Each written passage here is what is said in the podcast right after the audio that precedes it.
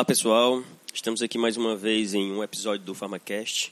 Eu sou o Pablo Farias. Ana Luísa Martã. E Alice Araruna. E hoje nós vamos conversar um pouquinho sobre o sistema colinérgico. Mas antes disso, a gente queria aqui agradecer a, ao contato dos ouvintes da gente, as mensagens que cada vez mais frequentemente nós estamos recebendo.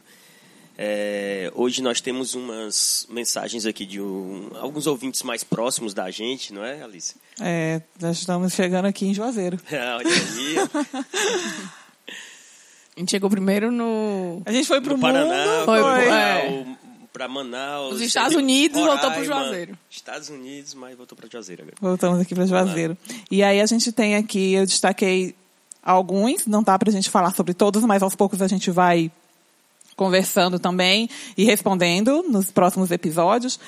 E hoje vou estar falando aqui sobre o recado de Agredilson Vieira, que ele é aqui de Juazeiro do Norte, Ceará, e achei muito interessante a forma como ele mandou o recadinho dele, agradecendo, né, pela disponibilização dos episódios e a dedicação de cada um dos envolvidos, ele coloca assim, e diz também que está ansioso por mais episódios, né? E depois ele mandou um segundo recado colocando obrigado por difundir a farmacologia no Brasil. O Brasil que eu quero é com professores que tenham no mínimo a qualidade de vocês. Grande Olha, abraço. aê, Então valeu entramos aí. né, no famoso o Brasil que eu quero. É, Nunca imaginei que, que ia fazer parte do Brasil que eu quero de alguém. Olha aí. E é aí a gente Como é tá- o nome dele? Como é o nome dele? É Agredilson. Ah, obrigada aí, Agledilson. Valeu. E a gente fica muito feliz quando a gente recebe um recado como esse, porque o Brasil que todos nós queremos, na verdade, é que tenha um investimento na educação, né, de qualidade, e não só com professores que se dedicam, mas também com estudantes, com alunos, com profissionais que busquem um aperfeiçoamento contínuo, né, sempre buscando novos aprendizados, novos conhecimentos, uma educação continuada.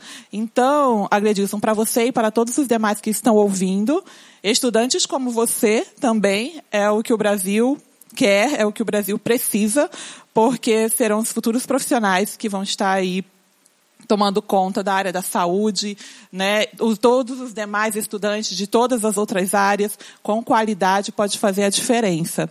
Então, juntos vamos estar fazendo a diferença sim. É, na verdade, todos esses ouvintes, né, que estão se dedicando, levando um tempinho para para escutar, para tem gente fazendo suas anotações, tem gente, a gente nem esperava esse impacto todo, mas é, então todo mundo que está ouvindo com frequência, usando no seu dia a dia, seja profissional ou na faculdade, e tem gente que nem é da área.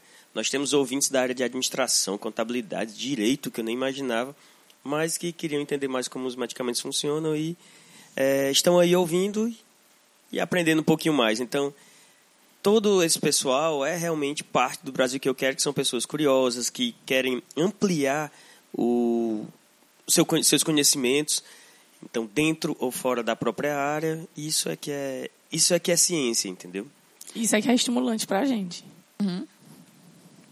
Continuando aqui a sessão de recados, temos também, ainda aqui de Juazeiro, de Fabiana Alves, que ela diz ser aluna do nono semestre do curso de farmácia, e ela colocou que gostaria de agradecer a todos os professores pelo conhecimento compartilhado.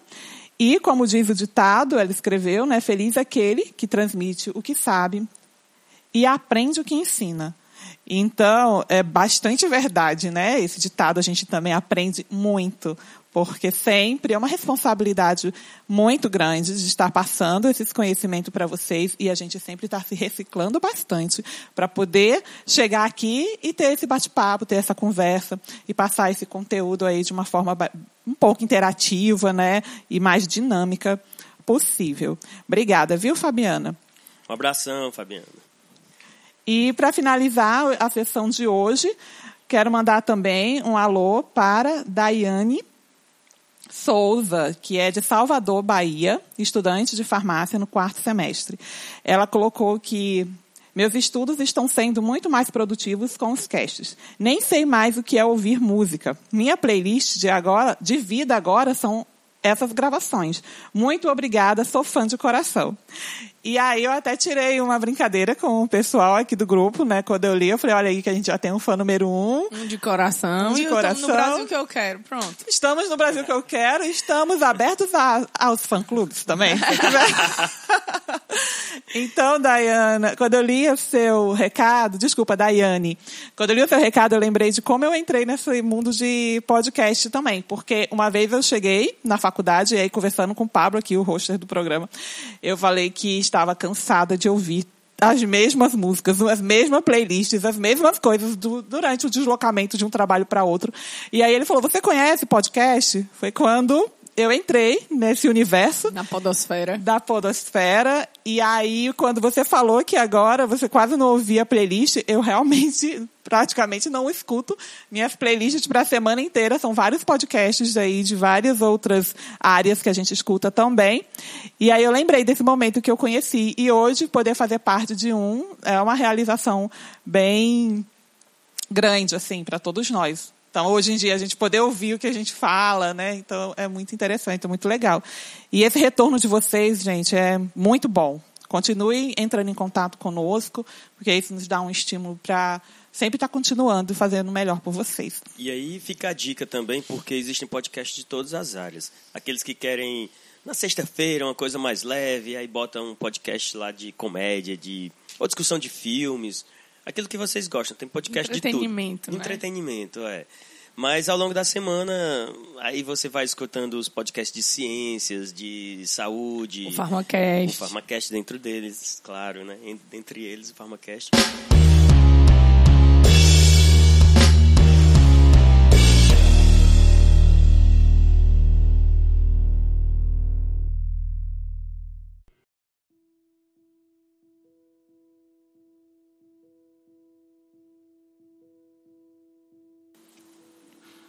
Em 1913, Dale e o químico britânico Arthur James Evans isolaram com sucesso a acetilcolina.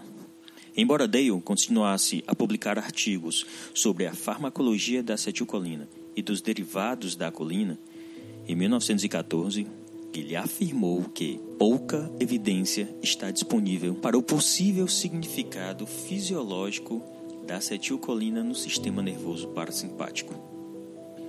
Com a eclosão da Primeira Guerra Mundial, Dale suspendeu suas pesquisas, mas depois retornou e reacendeu seu interesse pela acetilcolina.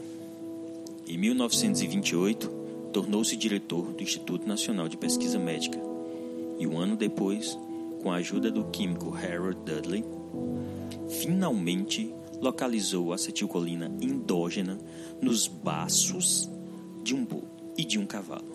Dale relatou que este achado foi um importante estímulo para o nosso interesse renovado nas possibilidades de significância funcional da acetilcolina.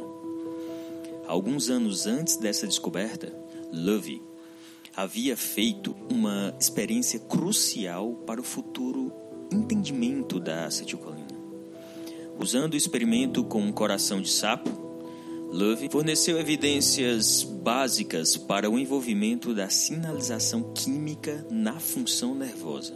Nos anos seguintes, durante os quais Dale foi condecorado, o trabalho de Dale e Love acabariam por identificar a acetilcolina como o misterioso transmissor químico que fluía entre os nervos. Entre 1933 e 1936, Dale e Love e seus coautores publicaram vários artigos nos quais descreviam fontes endógenas de acetilcolina, denominadas sinapses autonômicas colinérgicas ou adrenérgicas, com base nas quais os produtos químicos eram usados. E talvez mais importante, forneciam evidências para a secreção de neurotransmissores químicos nas sinapses neuronais.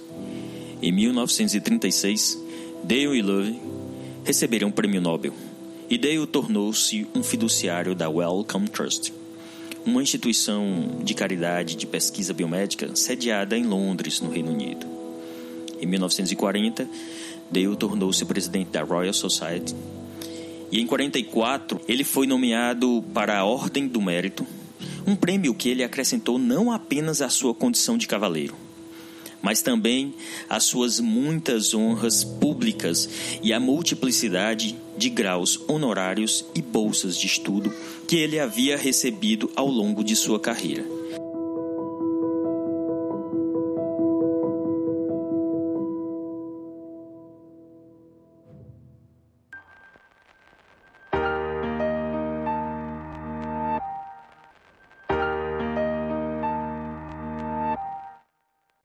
Começou tudo uma ideia de, em 1900 com um cientista chamado Reid Hunt e ele é, fazia extratos, ele fazia extratos que tinham epinefrina, que é adrenalina, e esse extrato ele aumentava, né, ele testava em animais e esse extrato conseguia fazer a elevação da pressão arterial. E aí ele imaginou que quando ele removesse essa epinefrina desses extratos, essa pressão iria reduzir. Né? E que de fato aconteceu. Só que eles não deram esse crédito a essa redução da pressão a, apenas a ausência da epinefrina. Mas a presença de alguma substância que tinha nesse extrato, né? Ela faria, faria essa redução da pressão. E eles nomearam, né? O, o Reid Hunter ele achava que essa substância era um derivado de colina, achava que era a colina, na verdade, e depois ele veio descobrir que era um derivado 100, 100 mil vezes mais potente que a colina, que era um derivado acetilado dela, que era acetilcolina. Né? E a partir daí começou-se a, a, as pesquisas. E aí, em 1914, o Dale é, começou, fazia, um, fazia testes com. Ele avaliava a pressão arterial de gatos com a aplicação de acetilcolina. Então, ele aplicava diversas doses de acetilcolina e verificava que a pressão do gato baixava. E começou a estudar, ele estudava muito plantas medicinais, o Dale, e ele estudava vários alcaloides. E um desses alcaloides que ele estudava era atropina, e ele resolveu dar atropina pro gato e a pressão do gato estabilizou. Ele disse: o que vai acontecer se eu der acetilcolina numa concentração maior? E aí, quando ele deu acetilcolina numa concentração maior, em vez da pressão reduzir, que era o que ele esperava que iria acontecer, a pressão subiu. Né? E aí gerou um nó na cabeça do Dale, porque é, como é que a mesma acetilcolina faziam efeitos opostos nos mesmos parâmetros, que no caso seria a pressão. Né? E aí. Então vamos só entender aqui. Primeiro ele retirou a noradrenalina, não foi? Não, aí não é mais o mesmo experimento. Não é mais o mesmo experimento. O experimento da adrenalina foi o do Hunt, que foi na, em 1900. Né, ali ele, ele entendeu que ali existia uma substância que ele achou que era colina e acetilcolina. Depois ele descobriu que era acetilcolina. Aí, em, em 1914, uns 14 anos depois, o Dale começou a fazer testes com acetilcolina já. Certo, administrando acetilcolina. Isso. E aí ele via que se ele administrasse acetilcolina numa concentração baixinha, na ordem de 2,50 microgramas, a pressão reduzia. E era dose dependente. Quanto maior a dose de acetilcolina, maior a redução da pressão. E que quando ele usava um alcaloide como a atropina, que era proveniente de produtos naturais, essa pressão se estabilizava.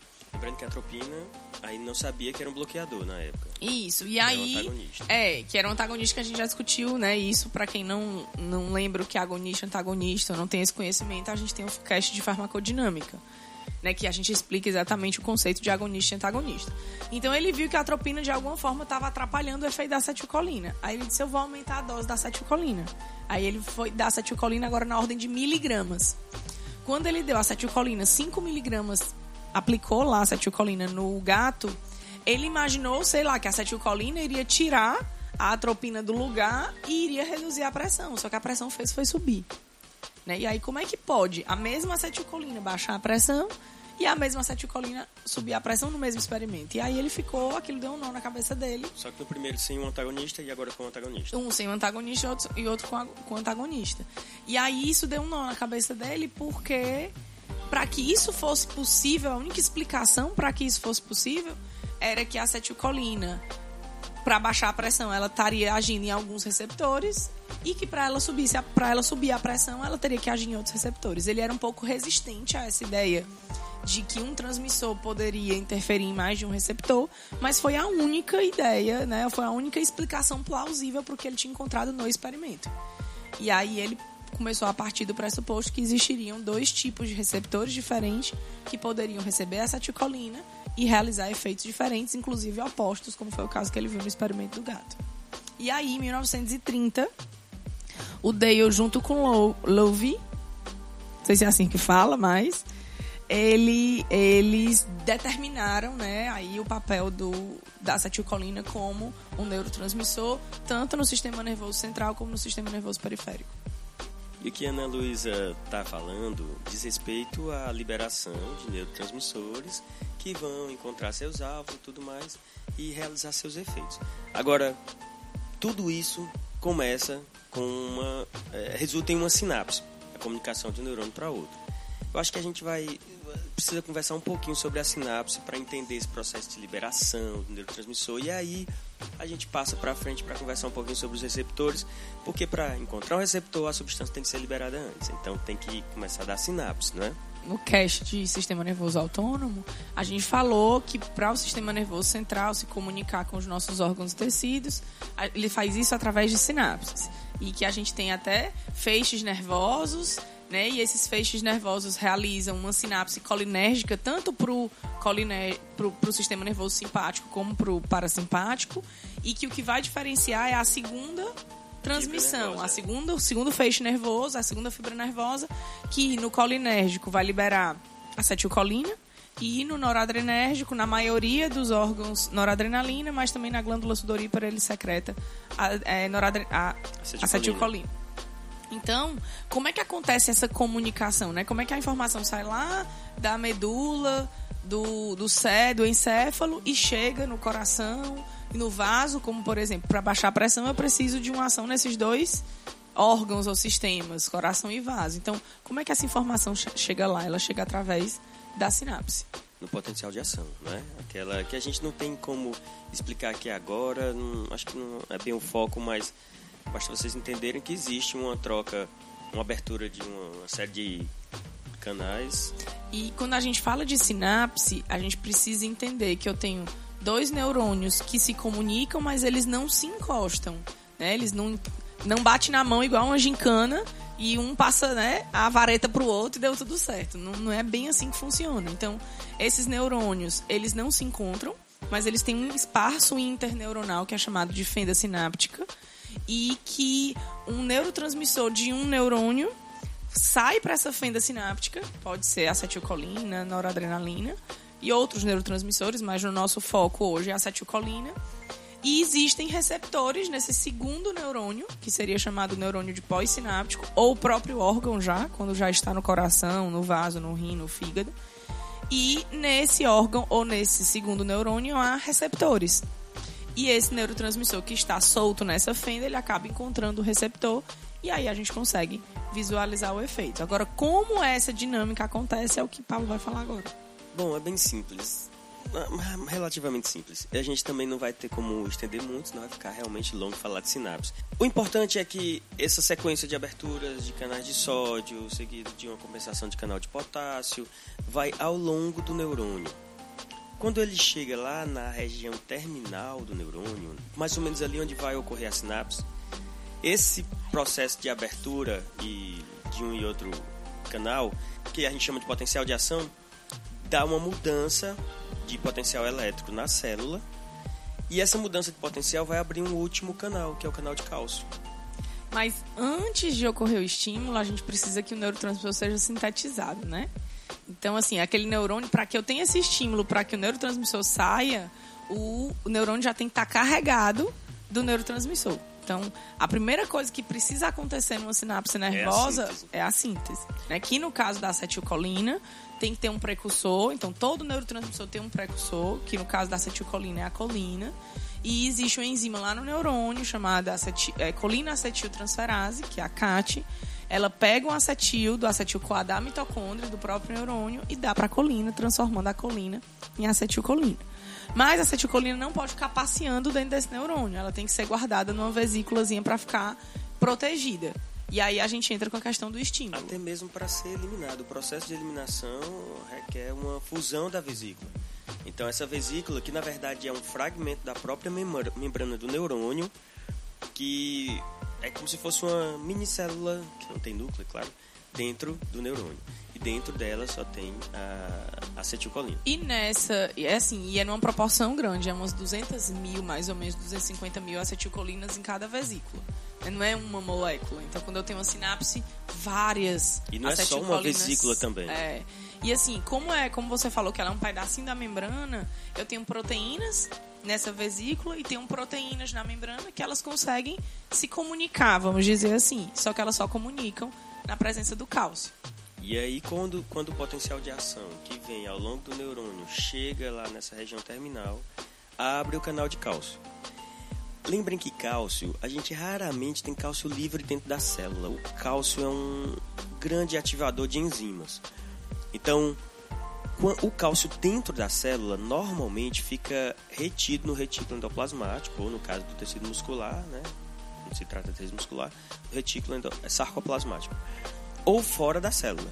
Porque o cálcio dentro ele faz uma zona, ele é fundamental. Quase todo, praticamente todo processo fisiológico no nosso corpo precisa de cálcio. Então o que acontece? Se você tiver muito cálcio, ele vai começar a ativar tudo que é enzima, inclusive autolisinas, que destruiriam a própria célula. E aí o que acontece? Quando o cálcio, quando esse canal de cálcio abre, o cálcio pode entrar e aí ele vai iniciar esse processo de fusão dessa vesícula que tem acetilcolina dentro dela, com a membrana celular do neurônio. E aí essa fusão vai fazer com que a acetilcolina seja externalizada, ela vai sair do neurônio lá para a fenda sináptica, que é aquela região que fica entre os dois neurônios. E aí a acetilcolina agora está de cara com o seu alvo. É esse nome aí dessa exclusão foi isso que você falou? É uma exocitose, Exocitose, na verdade. Uma é. liberação, né? Na verdade, o nome científico que se dá aí é uma expulsão exocítica. Porque expulsa da célula. Isso aí agora de cara com os seus alvos, que dependendo do que a gente está falando, se estamos falando do sistema nervoso autônomo, vamos relembrar aí o que a gente conversou no último cast. Sistema nervoso autônomo, esse segundo neurônio pode ser um neurônio adren noradrenérgico ou um neurônio colinérgico. Porque lembrando que o sistema nervoso autônomo, o primeiro neurônio sempre vai liberar acetilcolina. Bem, mas quando essa substância é liberada, quando esse neurotransmissor é liberado, não necessariamente ele vai encontrar o alvo. Não é obrigado a encontrar o alvo. Ele tem umas. O destino dele ninguém sabe. Ele pode realmente encontrar um receptor que vai ser o alvo. E fazer um efeito, como por exemplo, que aconteceu lá no gato, de reduzir a pressão. Né? É, mas ele pode ser destruído.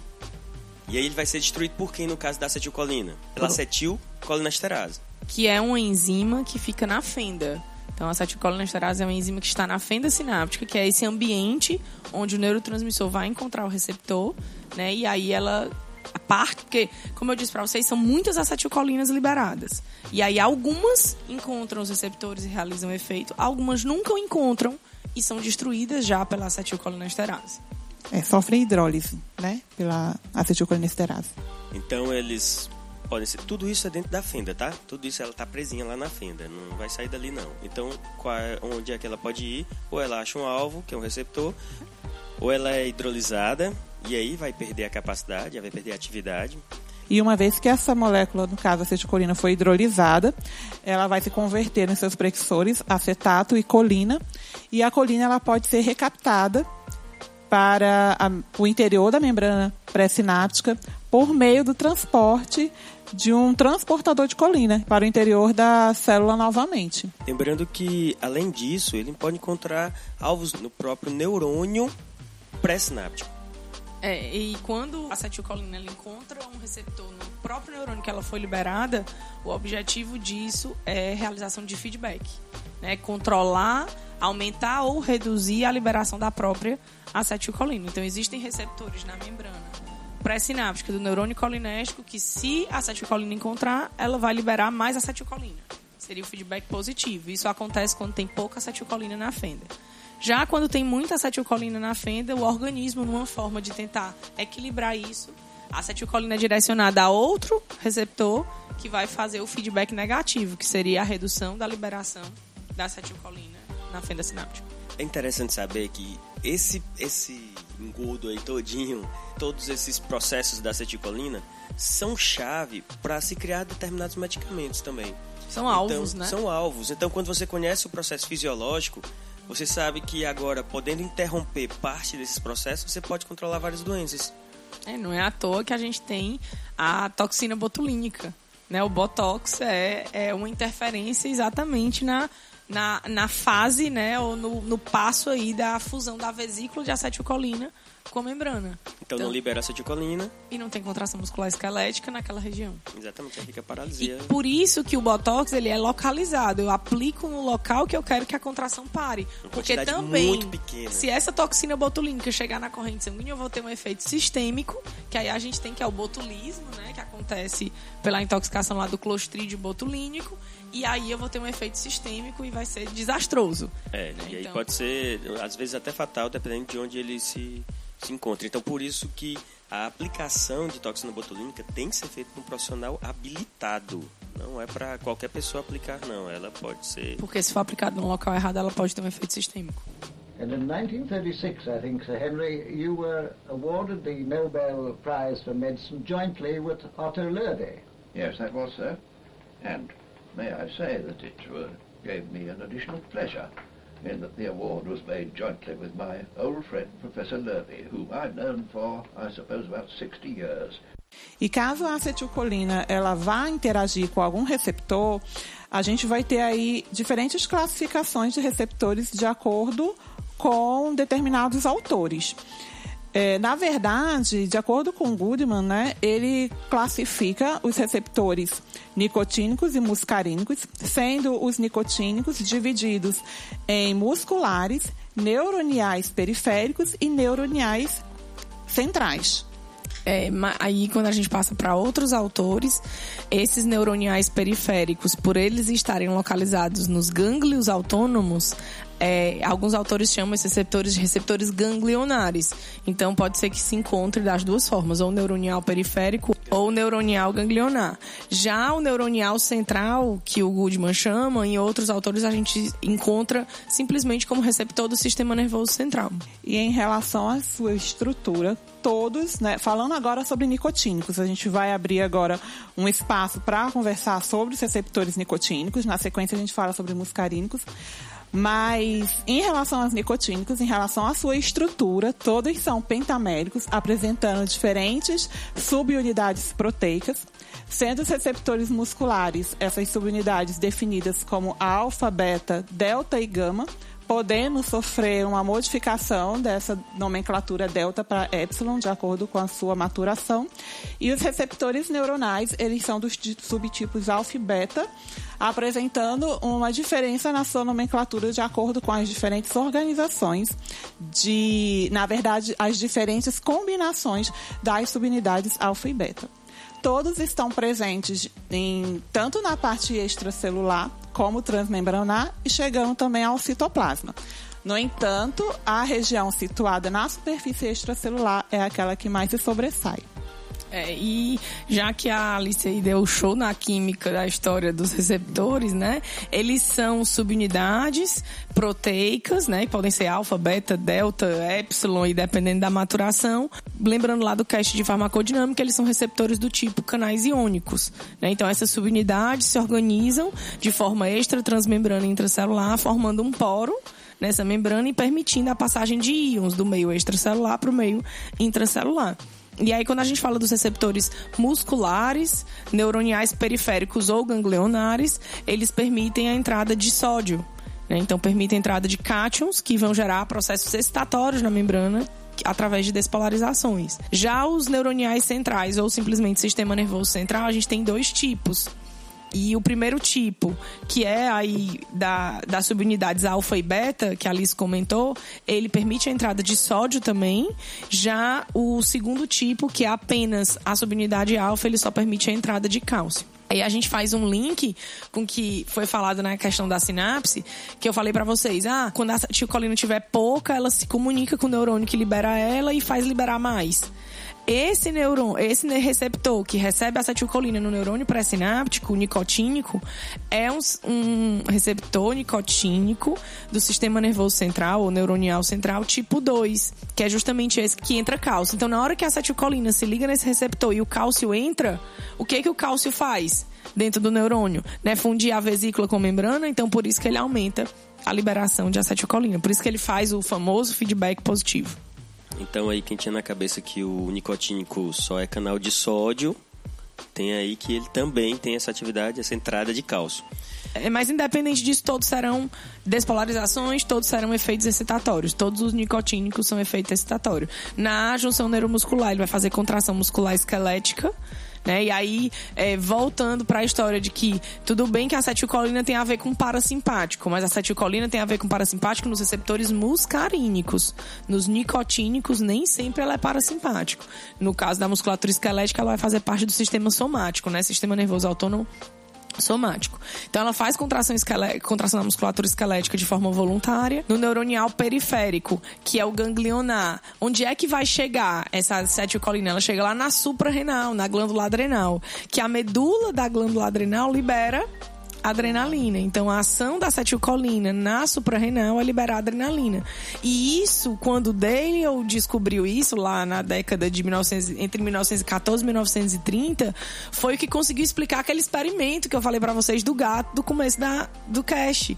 Que aí, como é que, como foi que essa acetilcolina fez a pressão subir? Porque quando ele usou a atropina, que ele descobriu ser um bloqueador dos receptores muscarínicos que baixam a pressão, essa acetilcolina não tinha onde se ligar ela correu toda pro nicotínico, que aí causou um aumento da liberação de adrenalina pela suprarrenal e essa pressão subiu. Então, ele conseguiu compreender por que, que a pressão do gato hora tinha baixado, porque foi a ação da acetilcolina nos receptores muscarínicos, e quando ele bloqueou esses receptores, a acetilcolina foi toda pro nicotínico.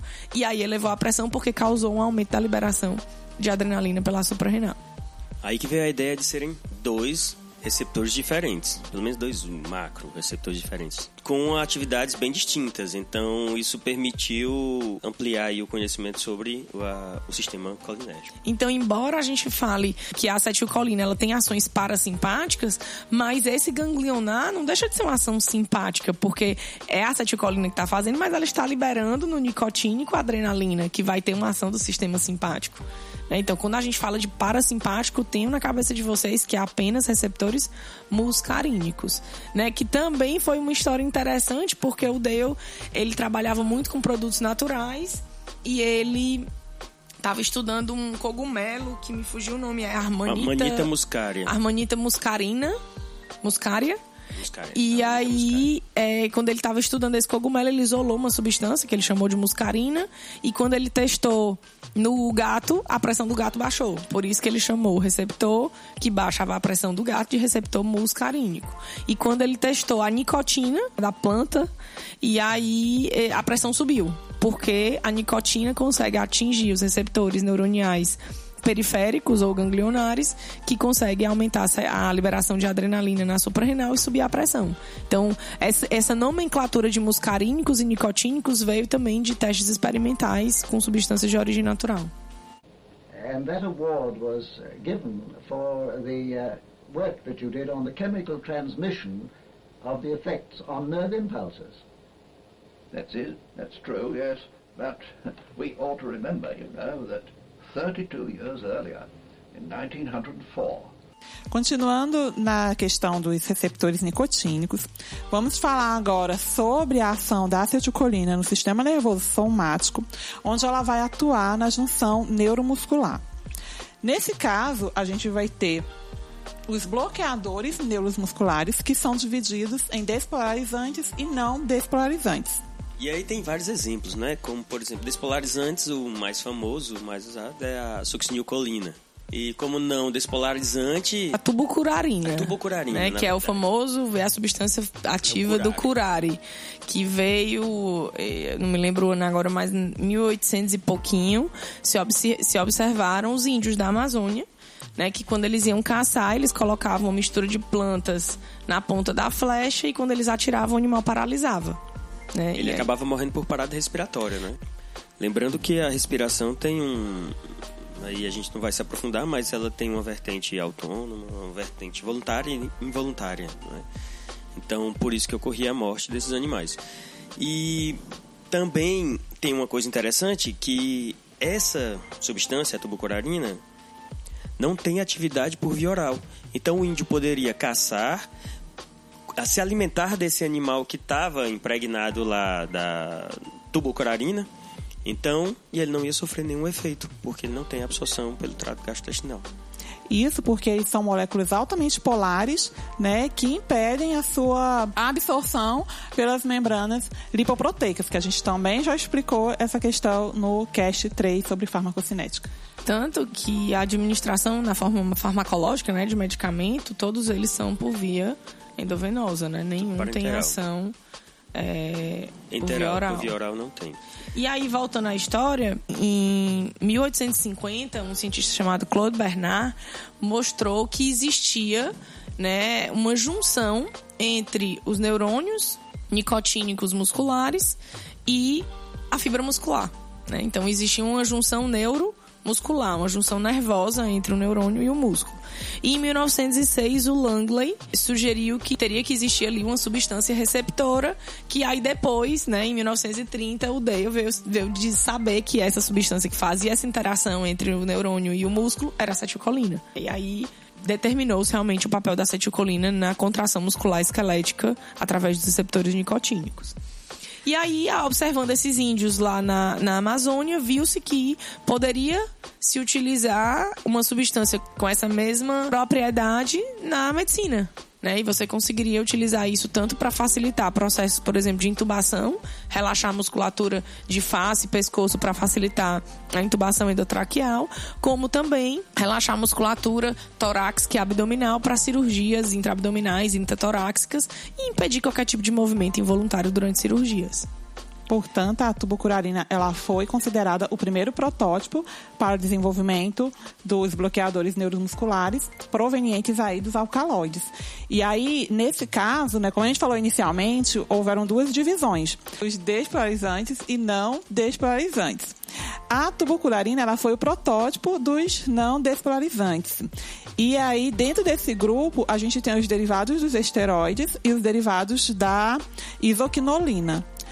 Ambos apresentam as mesmas propriedades farmacocinéticas, como Ana Luísa já mencionou, todos são bastante polares, isso devido à presença de pelo menos um e no máximo dois nitrogênios quaternários, que, uma vez estando quaternários, aumenta a polaridade dessa molécula e precisam ser administrados por via parenteral devido a essas características. Nos casos dos despolarizantes, o único representante que a gente tem é a succinilcolina. Ela também pode ser chamada como succinilcolina mas inicialmente ela foi denominada diacetilcolina, porque se vocês forem observar a molécula dela, ela apresenta exatamente duas moléculas de acetilcolinas ligadas por uma ligação de carbono simples.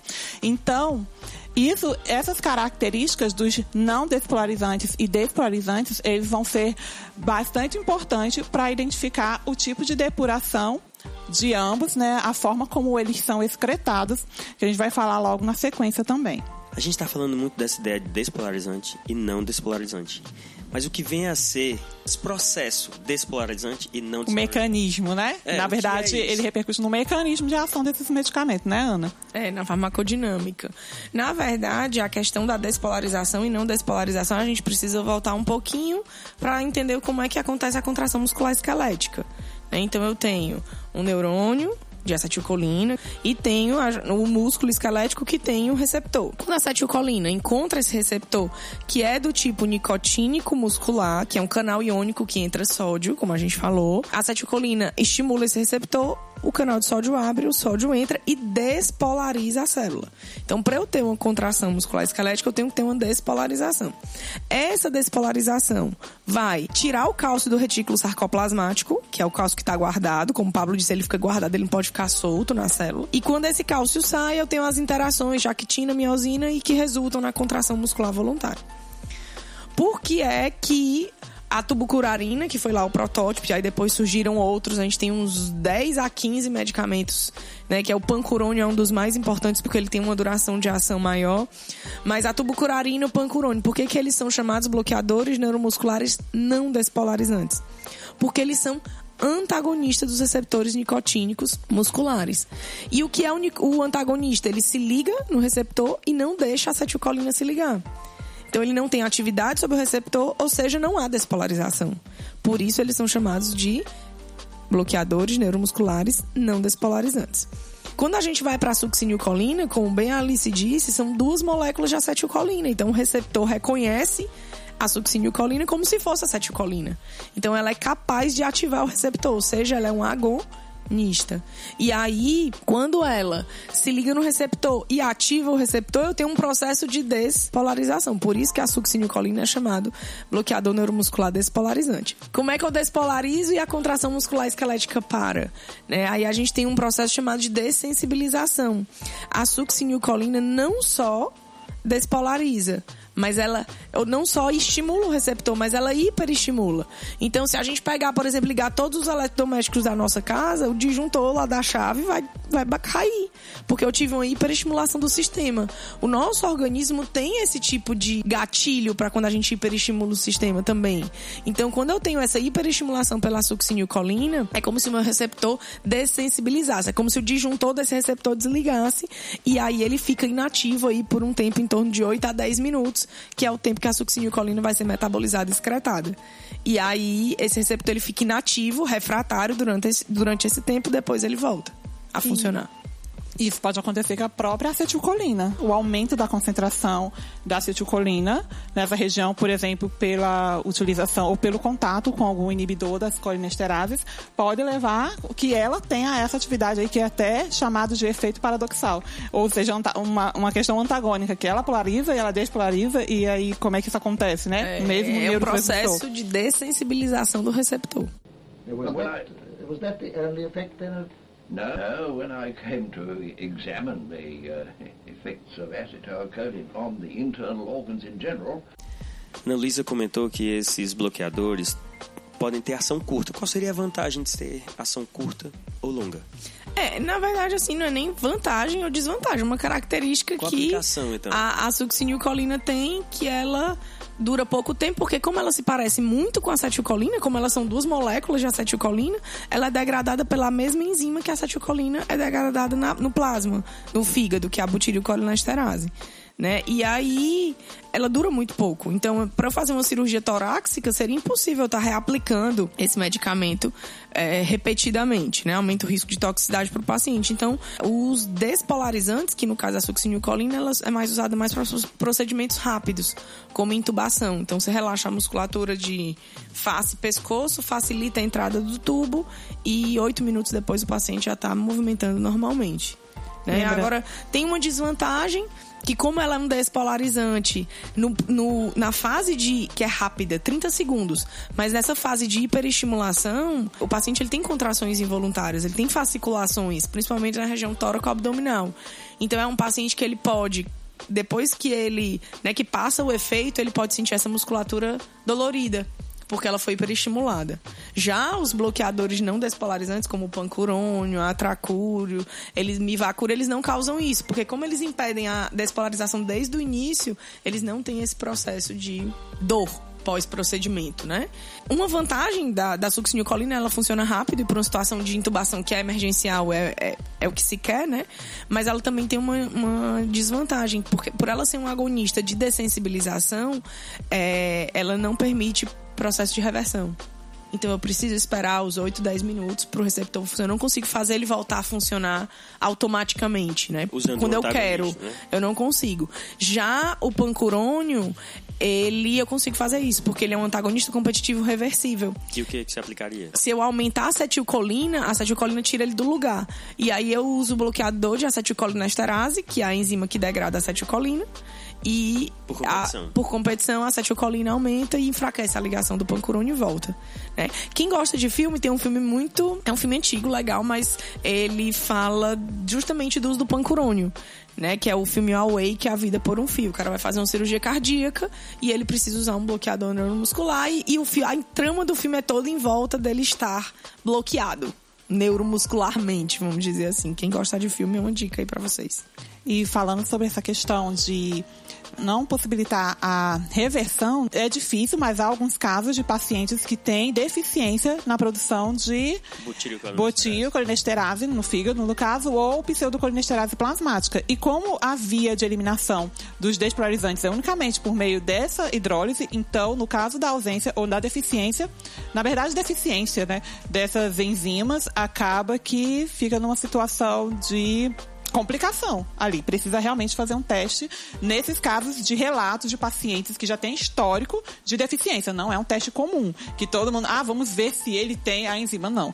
Um está, no Não se caso faz de esse teste antes é, pra usar. Não se faz. É, mas na em prática caso é um de teste histórico, simples, não é um teste complicado, não. É, mas às vezes numa situação emergencial de uma É. intubação, eu não tenho nem tempo pra isso. não né? tem nem exatamente. tempo. Então, realmente, em caso de histórico já de paciente ter uma deficiência, tem que ter um ajuste de dose aí para que não utilize uma dose tóxica, né? Isso. Que despolarize e aí não tenha como reverter essa, essa condição. E, Embora muitas vezes o paciente não saiba mesmo que ele tem essa deficiência. E, e os despolar, e os não despolarizantes, eles já, como tem um tempo de ação mais longa, eles são utilizados mais para cirurgias tóraco-abdominais, intracavitárias de forma geral, e o direcionamento do- da utilização deles é de acordo com a eliminação. É, a- a eliminação deles não vai depender das enzimas, né? Plasmáticas e hepáticas, do caso pseudocolinesterase ou butilcolinesterase, porque a excreção deles são via renal e hepática. Então a gente tem aí como tempo de maior duração os que são excretados pelo rim, como o pancurônio e a tubucurarina, por exemplo. Que são os mais usados, mas se o paciente tiver insuficiência renal, a gente já não troca para outra via de, de eliminação. Por exemplo, de eliminação hepática. né? É, que aí são excretados pelo fígado. E aí a, a diferença, na verdade, os mais curtos vão de 20 a 35 minutos e esses de duração longa, que são excretados pelo rim, com durações superiores a 35 minutos. É, eles chegam até uma hora, mais ou menos. Até 60 minutos. Certo, além dos bloqueadores neuromusculares, a gente tem outro tipo de anticolinérgico, que seriam os antagonistas ganglionares. É, é o trimetafano, na verdade, só tem ele, ele tem uma aplicação muito específica. O trimetafano, por bloquear os receptores neuroniais periféricos ou ganglionares, eles vão impedir que a acetilcolina estimule a suprarrenal a liberar adrenalina. Então você tem uma redução de, de pressão controlada. Então ele é muito utilizado para redução de pressão controlada em cirurgias. Ele é uma aplicação bem específica. And where does Otto Lerby come in? Um, earlier, because Eliot's work with adrenaline in 1904, my own with acetylcholine in 1914, Já que a gente está falando muito aqui de receptores nicotínicos, estamos conversando mais voltado à ideia do bloqueio. Mas também pode ter um estímulo. Quem, que substâncias estimulariam receptores nicotínicos? A gente tem a nicotina, É a mais famosa e é de onde é- surgiu o próprio nome. Exatamente. E a vareniclina, né? Que ambas são utilizados na terapia antitabagismo. Todas são utilizadas para pessoas que querem parar de fumar. A nicotina é bastante usada na forma de, De adesivo, de chiclete. né, de goma de Goma mascar. de mascar. E, e aí elas. O objetivo, na verdade, é minimizar a, a síndrome de abstinência, a vontade de, de, de parar de fumar. É, e ao mesmo tempo você reduz os outros agentes que, num cigarro, por exemplo, são mais de 4 mil substâncias tóxicas. E Você reduz- cancerígenas, e né? Cancerígenas, não, tóxicos, todo. É, de que todas as naturezas. É, então você retira essas substâncias, mantém aquela principal substância responsável pela dependência, que é a nicotina, e você tem um controle muito maior, pode ir reduzindo aos poucos a Porque todos têm dose fixa, né? Diferente de eu fumar um 10 cigarros, no outro dia eu fumo 20, no outro dia eu fumo 30, e aí eu estimulo diferentemente a, a dependência. Como esses cigarros, como esses, essas, esses chicletes, né? Essas gomas de mascar, elas têm doses fixas e decrescentes. Na primeira semana você usa uma dose, na segunda semana você usa metade da dose. É, o seu organismo vai se desacostumando daquela substância, mas de uma forma controlada. Sem que você tenha tanto sintoma na síndrome de abstinência. Porque a, a abstinência da, da droga, ela vai trazer sintomas. E é isso que faz muitas vezes as pessoas voltarem a, a, a ter, terem que usar aquela substância novamente. No caso do cigarro, uma das mais frequentes, mais convenientes é a ansiedade. Então, a irritabilidade, a né? irritabilidade, então a pessoa tá muito, realmente se irrita muito fácil. Quem já teve alguém que parou de fumar na família, aguenta e tem que aguentar, mas não é fácil não, que a pessoa fique irritada. É.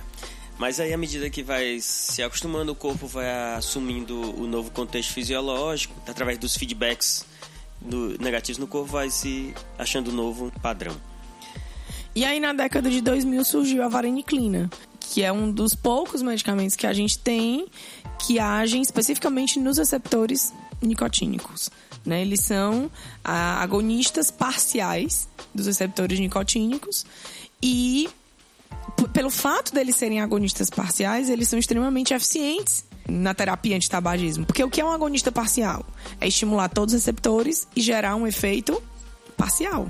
Então ele estimula todos os receptores, dá uma sensação de saciedade, porque os receptores estão todos ocupados, mas o estímulo que a vareniclina gera na dependência é mais baixo do que o estímulo que a própria nicotina, que é um agonista pleno, gera na dependência. Então a nicotina ela ocupa poucos receptores e gera um efeito na dependência maior. E a vareniclina ocupa todos e deixa a pessoa saciada, gerando um efeito menor. Tem vários trabalhos que mostram. Paciente parou de fumar, vamos acompanhar esse paciente durante algumas semanas e ver quanto tempo ele consegue ficar sem botar um cigarro na boca. E aí eles usam nada, que é o placebo, usam a nicotina e usam vareniclina. É, os resultados desses trabalhos, eles sempre trazem a vareniclina como sendo o medicamento que conseguiu deixar os pacientes por mais tempos em abstinência do cigarro, sem precisar voltar a fumar. And in 1936, I think, Sir Henry, you were awarded the Nobel Prize for Medicine jointly with Otto Loewe. Yes, that was, sir. And may I say that it uh, gave me an additional pleasure in that the award was made jointly with my old friend, Professor Loewe, whom I'd known for, I suppose, about 60 years. Estamos conversando muito sobre os receptores nicotínicos, mas eu acho que talvez o que tenha uma maior proximidade com os usuários de medicamentos de uma forma geral são os fármacos que atuam sobre os receptores muscarínicos. Então, que, quais são as características desses receptores muscarínicos? Eles não são a mesma coisa dos nicotínicos, são bastante diferentes, inclusive até pela o mecanismo geral de ação. Você tem os nicotínicos que são canais iônicos e os muscarínicos que são ligados à proteína G. É, nesse caso agora a gente tem os receptores metabotrópicos, né, que são ligados à proteína G. Né, na sua estrutura, eles são formados por sete domínios transmembranares, cuja terceira alça citoplasmática é aquela que vai estar acoplada à proteína G, que vai funcionar como um transdutor. Uma vez que ela atua como um transdutor, ela vai necessitar de um efetor, né? E esse efetor, ele vai ser do tipo fosfolipase C, para os subtipos M1, M3 e M5, e do tipo adenilciclase para o subtipo M2 e M4. Então a gente tem cinco subtipos de receptores muscarínicos.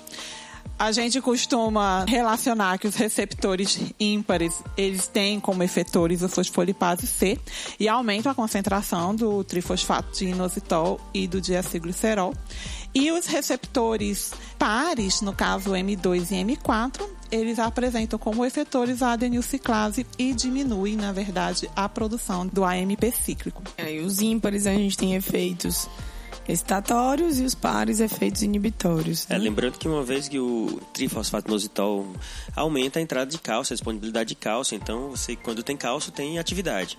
Então se os ímpares aumentam o IP3, tem mais cálcio livre na célula, mais atividade. E o diacilglicerol ativa a proteína quinase. Também envolve mais atividade intracelular. E aí, em relação aos sistemas, quando se fala em receptores muscarínicos, aí a gente vai se restringir ao sistema nervoso autônomo, que aí é o episódio passado. Quem não assistiu ainda, volta lá e escuta para entender um pouquinho melhor como é que isso vai funcionar. Em relação ao sistema parasimpático, que é esse que vai envolver o receptor muscarínico, que é ligado à acetilcolina, e esse é que o público em geral, a população em geral, tem uma maior relação, maior proximidade com a utilização de medicamentos. Talvez o maior número de prescrições ou até medicamentos que são os ditos isentos de prescrição estão dentro dessa classe de fármacos que agem nesse sistema, nos receptores muscarínicos relacionados à atividade do sistema nervoso autônomo parasimpático. E sobre fármacos que agem sobre o sistema muscarínico, temos aqueles que agem de forma agonista, quer dizer, que vão estimular o sistema muscarínico. Entre eles tem alguns com uso mais frequente outros menos frequente, como por exemplo pilocarpina e o betanecol, que são têm utilização bastante frequente. É, a pilocarpina é usada para redução da pressão intraocular. Né? Ela é usada de forma tópica em colírio e é utilizada para o glaucoma. Então, se a gente lembrar que a pilocarpina, ah, lá no olho, na verdade, a gente tem um receptor M3, e esse receptor M3, quando recebe acetilcolina ou qualquer agonista dela, ele vai contrair. E aí, é a partir dessa contração que a gente vai ter a redução da pressão. Porque lá no olho a gente tem um, um líquido chamado aquoso, que é liberado e drenado. Ele é liberado, lubrifica estruturas internas do olho e é drenado e que quando esse humor aquoso por algum motivo se acumula lá, ele acaba aumentando a pressão do olho. E aí a pilocarpina consegue fazer a redução dessa pressão, porque ao contrair esses músculos, ele acaba aumentando a drenagem desse humor, né, a saída desse líquido e reduzindo a pressão. Para complementar, ainda sobre a pilocarpina, apesar do uso clássico dela ser para o tratamento do glaucoma, como Ana Luísa estava comentando, também há evidências do seu uso para o tratamento da xerostomia, que seria, no caso, a falta de saliva, né? a falta de secreção e aquela sensação de boca seca. Então, nesse caso, ela é utilizada por via oral, diferentemente da, do tratamento para o glaucoma, que é por via tópica, e também surte o efeito aí para minimizar essa deficiência de secreção da saliva. Também há relatos em uso não só uma deficiência congênita, mas por uso de alguns medicamentos, quando estão fazendo iodoterapia, também causa essa boca seca. E há alguns relatos de utilização da pilocarpina nessa, nessa é, indicação. Só lembrando que a pilocarpina por via oral, ela tem mais chance de provocar efeitos, mais efeitos adversos.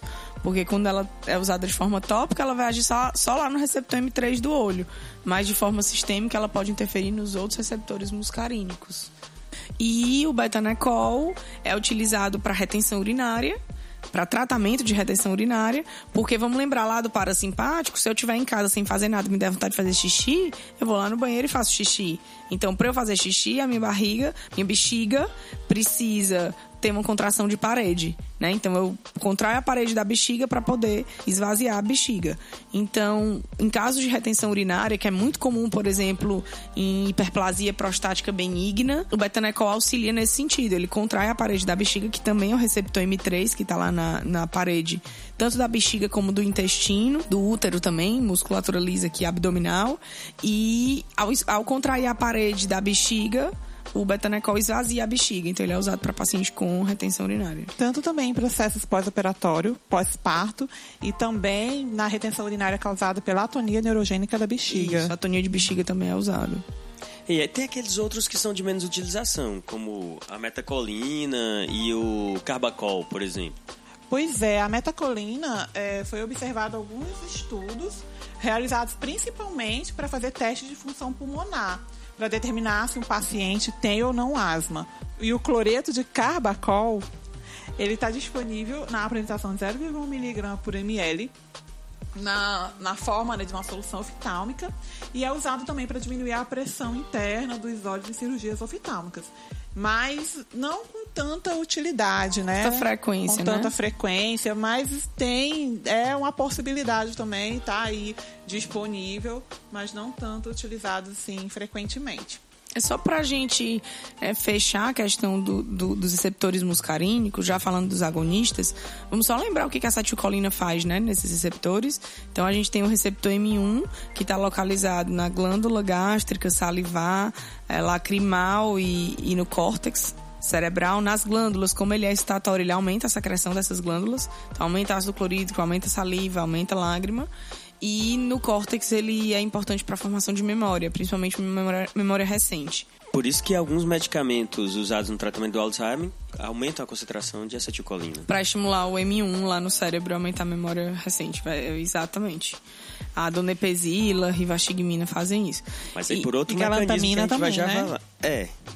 Já os receptores M2, eles estão localizados no coração, no átrio do coração, e localizados também no neurônio pré-sináptico.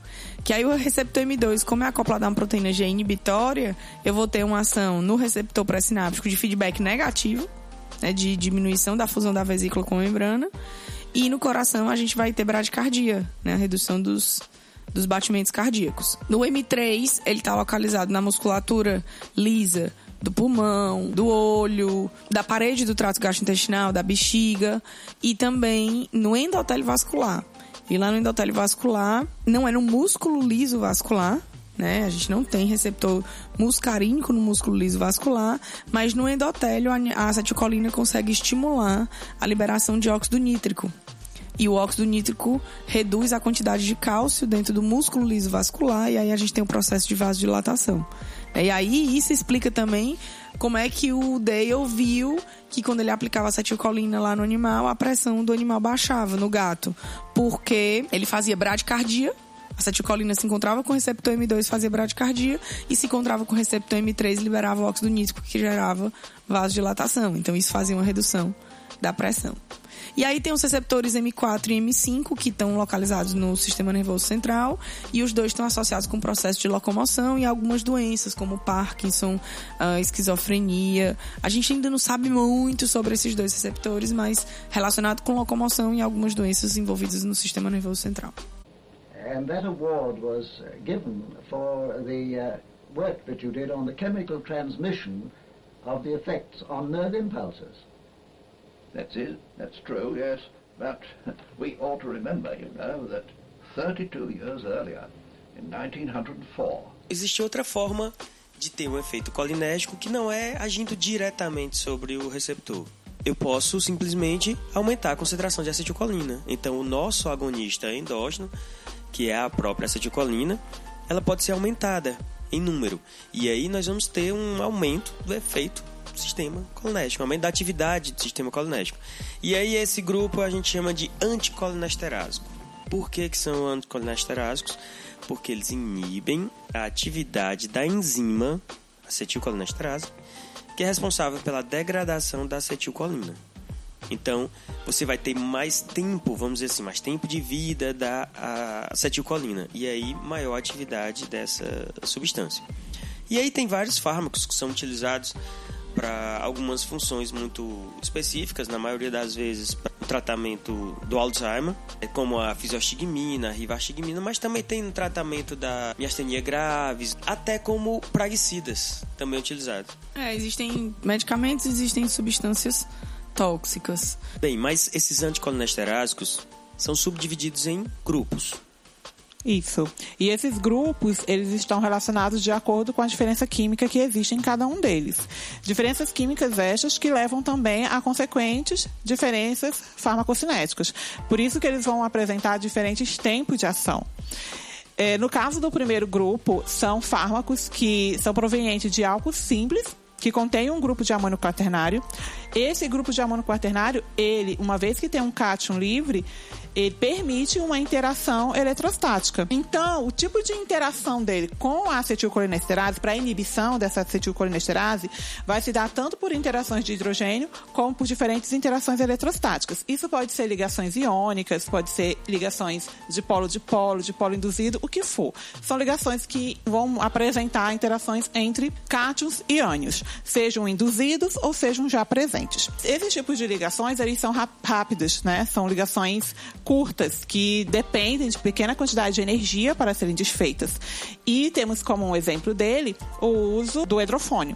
O hidrofônio é considerado de ação ultra curta, e por esses motivos bem lindos que a Alice falou, é, eles duram de 5 a 10 minutos. O hidrofônio dura de 5 a 10 minutos. Então, para tratamento de alguma doença, ele é um medicamento inviável, né? Um efeito tão curto. Mas ele pode ser utilizado no auxílio do diagnóstico da miastenia graves, que é uma doença normalmente de origem autoimune, que é a destruição dos receptores nicotínicos e o principal sintoma é fraqueza muscular. Mas como fraqueza muscular não é um sintoma único da miastenias, ele é usado no diagnóstico diferencial.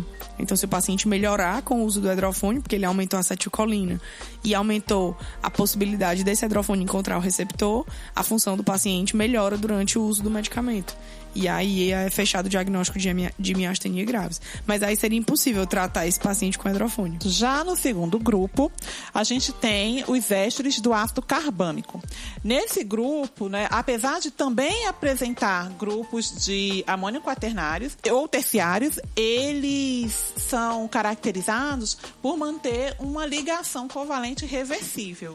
Essa ligação covalente já permite um tempo de duração, um tempo de ligação maior, que pode variar aí de 30 a 6 horas.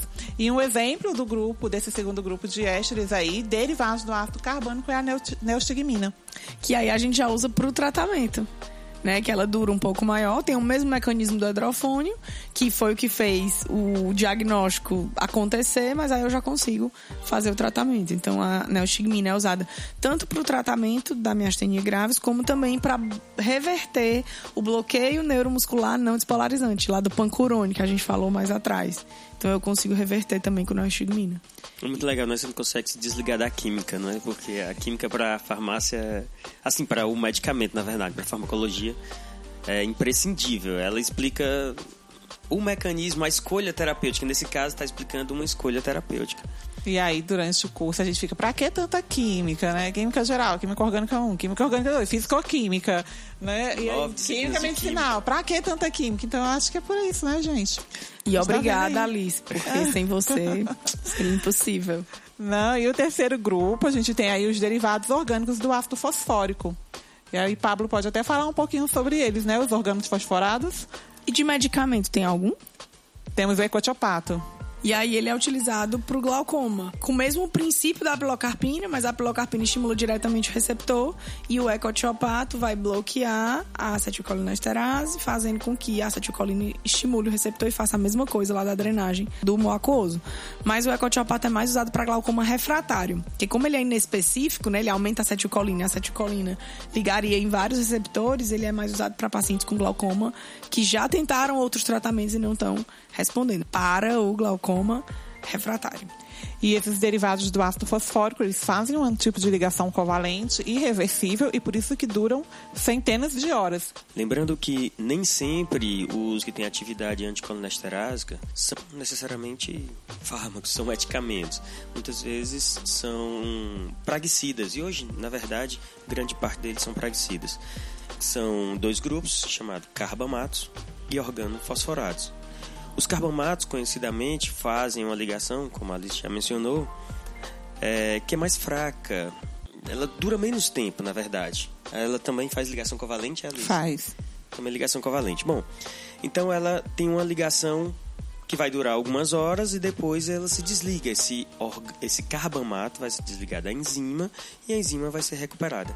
No caso dos organofosforados, quando eles se ligam com frequência, à medida que o tempo vai passando, eles podem perder grupos laterais. Esses grupos laterais vão aumentar a força de ligação do organofosforado com a enzima, o que faz com que ela não se desligue.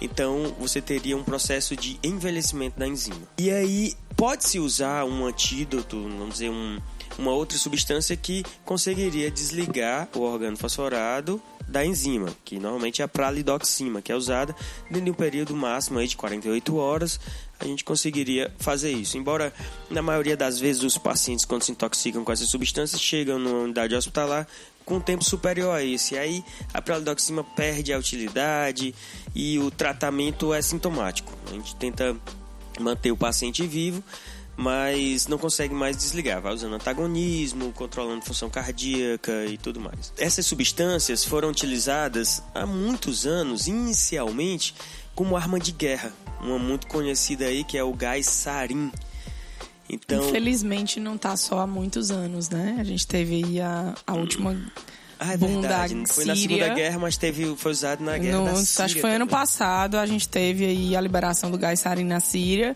E eu li, né, não sei também se a fonte era tão confiável, mas eu li que o gás sarin foi liberado e não tinha o antagonista nos hospitais. E aí as pessoas não tinham como serem tratadas e morreram aos montes. É, e dependendo da concentração, é muito difícil tratar, é muito complicado, porque dependendo da quantidade que esses, esses soldados, no caso aí, ó, as pessoas teve, tiveram civis também que morreram. Bom, de uma forma geral, foi usado na guerra e se ele não fosse antagonizado rapidamente e tratado com a tropina, na verdade, é o antídoto principal, Antagonista, né? é o antagonista que vai diminuir os efeitos da acetilcolina no corpo. Bom, então vale a pena só a gente recapitular um pouquinho aqui a questão da intoxicação desses pra- com esses praguicidas. Independente de ser organo fosforado ou carbamato, os efeitos são muito parecidos. Só assim, é é uma quantidade muito pequena, né? Que a pessoa precisa se expor. Muito É, é, a absorção dos organofosforados são, é principalmente cutânea ou respiratória. É. Então, o uso de EPI na agricultura é extremamente importante para que isso não aconteça, né? Exatamente. Então, não se enganem, o praguicida passa pela pele. Então, é muito comum a pessoa ir numa loja de produtos agrícolas comprar um praguicida desse para botar no seu jardim e aí não usar uma luva adequada, Uma máscara. uma máscara, um avental, uma roupa própria para manipular esse tipo de substância. Então, ela passa pela pele. Dentre os primeiros sintomas que devem aparecer vão o desconforto gastrointestinal e a dor de cabeça. Esses são sintomas simples que às vezes até passam batido porque são entendidos como um mal-estar simples. E aí, em intoxicações mais severas, esses sintomas muscarínicos vão se tornando mais evidentes. E aí você tem uma diarreia acentuada, vai começar a ter diurese. Então, na intoxicação clássica, vocês recebendo um paciente desse intoxicado com organo fosforado ou carbamato na unidade hospitalar, ele vai chegar se urinando, defecando, com uma cólica intestinal muito grande. E aí você tem salivação excessiva, miose, a pupila vai estar bem contraída. Ficar uma pupila pontiforme, né? Ela não- talvez não chegue a ter o estado pontiforme, como é comum com os, os opioides, mas ela realmente fica quase lá, fica fechadinha.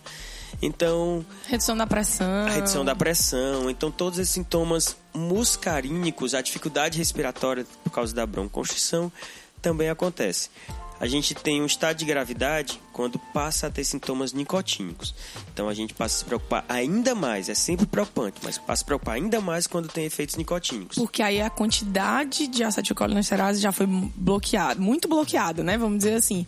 Porque os primeiros sintomas eles só vão surgir quando eu tenho pelo menos 50% dessa acetilcolinesterase bloqueada. Para eu ter sintoma nicotínico, eu vou ter uma proporção muito maior de bloqueio. Isso mesmo. Então a primeira coisa que se sente é uma leve fasciculação, uns músculos vão ter uma sensação de tremor. Sabe aquele tremorzinho em cima do, da pálpebra que vocês já sentiram? De vez em quando a gente sente. Claro que ali tem fatores nutricionais, muitas vezes na verdade está mais ligado à desidratação, mas aquilo é só para vocês entenderem. Isso é um exemplo de fasciculação. Então é um tremorzinho muscular. Só que esse tremor não é tão localizado assim. Na intoxicação tem grupos musculares que tremem isoladamente. E aí vai evoluir até a convulsão, que aí você tem um estado mais grave. Então o prognóstico desse paciente vai depender muito da quantidade, da via de administração também. Lembrando que algumas intoxicações acidentais por via oral é bastante grave, fica às vezes até mais complicado, tem que ter a lavagem gástrica e dependendo do tempo que ele levou para chegar ao hospital, a absorção é muito grande. Então, a outra coisa, pessoal, esqueçam essa história de que o leite vai antagonizar. Isso, eu estou falando especificamente nesse, no caso dos anticolinesterásicos, no organo fosforato, carbamato. Muito frequente alguém chegar lá intoxicado por via oral e ter tomado leite porque alguém disse que ele deveria tomar para reduzir o efeito, porque ia neutralizar o efeito. Isso não existe. Na verdade, ele até piora. O leite é gorduroso, essas substâncias são lipossolúveis e podem aumentar a absorção. Então, tirem essa história de que o leite vai cortar o efeito do medicamento. E correr para uma unidade hospitalar, entrar em contato com urgência hospitalar. Se aquela, preferencialmente um hospital que tenha um CEATOX, um centro de atendimento toxicológico, se não você vai para um hospital de referência da região que ele normalmente na urgência deve saber como lidar com isso. Was, Well, that, was that the only effect then of No, no, when I came to examine the uh, effects of acetylcholine on the internal organs in general, Além dos agonistas colinérgicos, nós temos os antagonistas. Então, diversos fármacos, e esse talvez o, o ouvinte ah, consiga se identificar mais ou conhecer mais desses medicamentos que são de uso muitas vezes até popular, embora tenha que ter algum cuidado, tenha as restrições na utilização de alguns deles. Mas são os antagonistas muscarínicos. que assim, na verdade, até até pouco tempo atrás a gente considerava esses medicamentos como realmente antagonistas, bloqueadores do receptor. Mas algumas evidências recentes mostram que os receptores muscarínicos eles são constitutivamente ativos. né? Então eu tenho, na verdade, é, esses receptores realizando broncoconstrição, bradicardia, contração da bexiga, tudo isso de forma autônoma, né, de forma espontânea.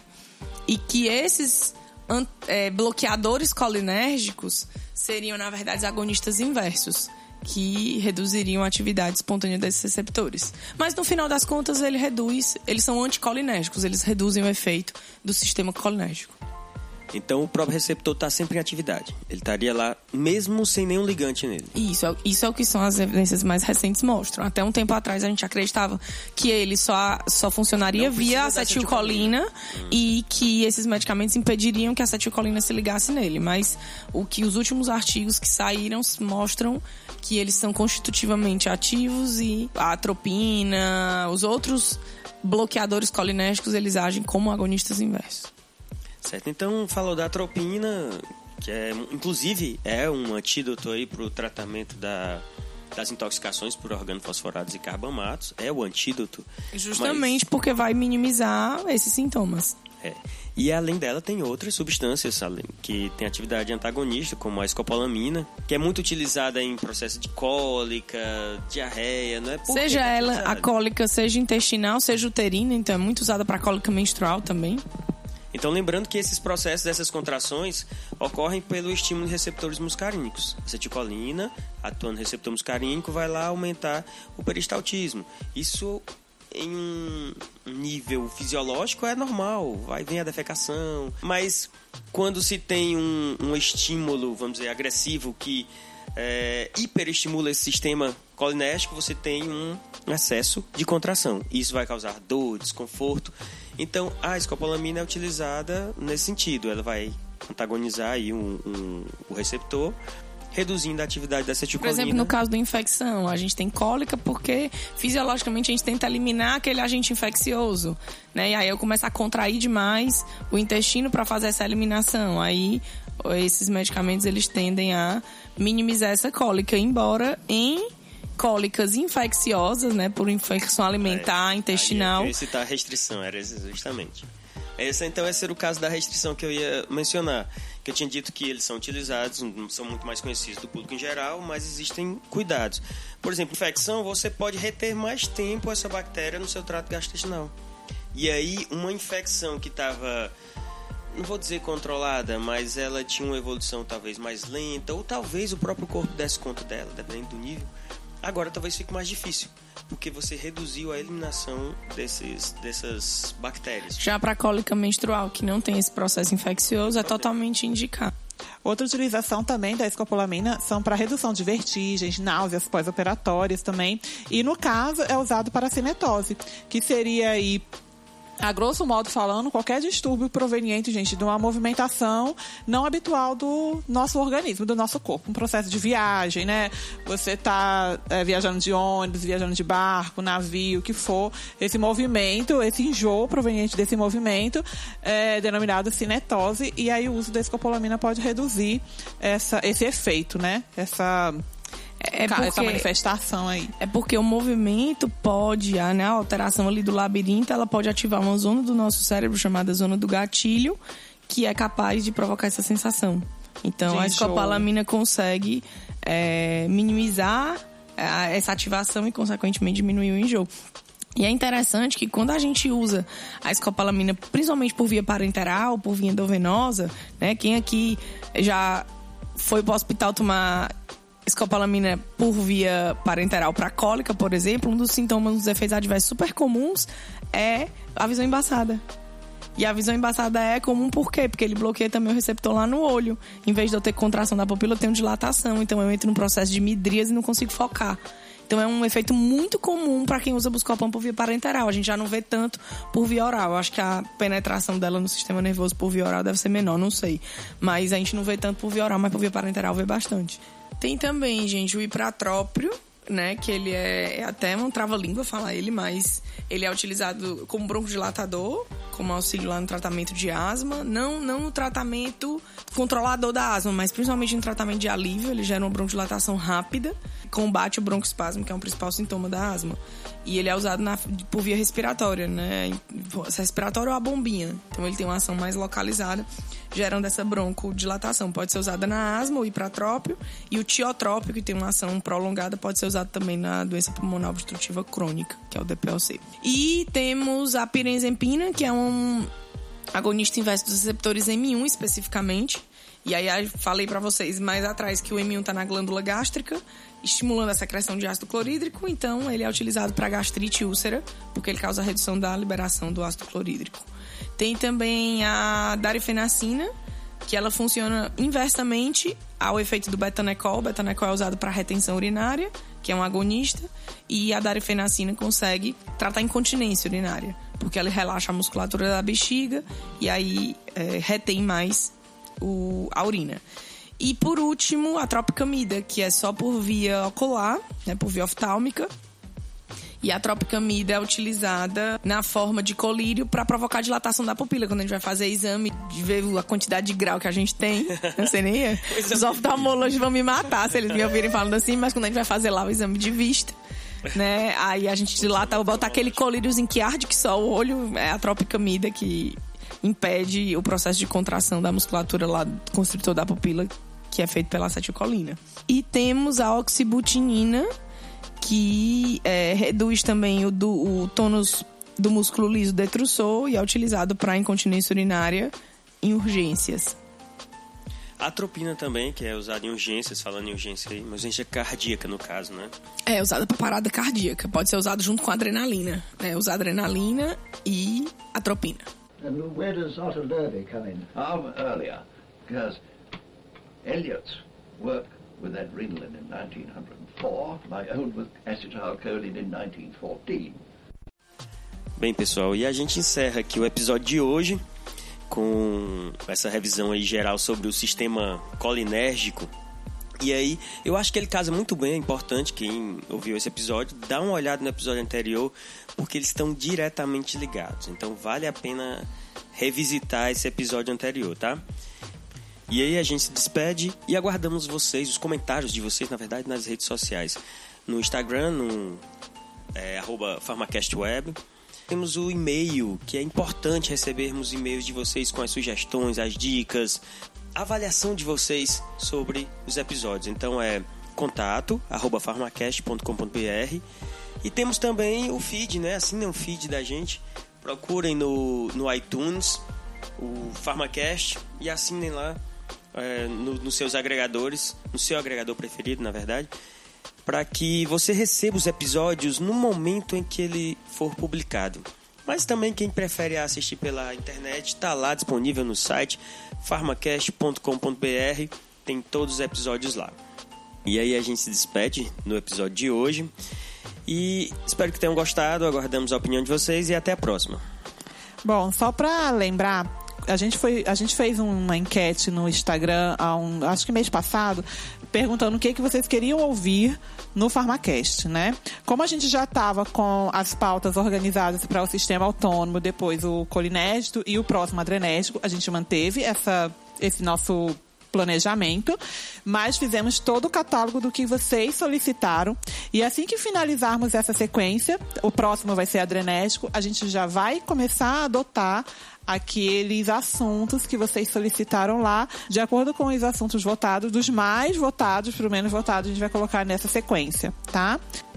E outra questão também é que eu vou deixar aqui uma despedida temporária. Nos próximos dois episódios, provavelmente eu não estarei presente, que eu tô ah. aí. Ah. Estamos aí, né, finalizando alguns projetos pessoais que vai precisar de um pouco de dedicação minha nesse momento, mas estarei ligada lá nos canais, junto com a equipe, como sempre, entrando em contato, respondendo aos comentários.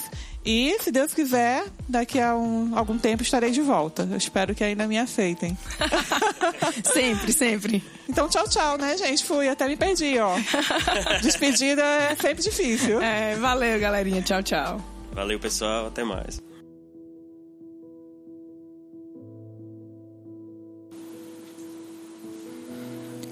Anos mais tarde, Dale se mudou para uma casa de repouso em Cambridge e morreu durante o sono em 1968, aos 93 anos.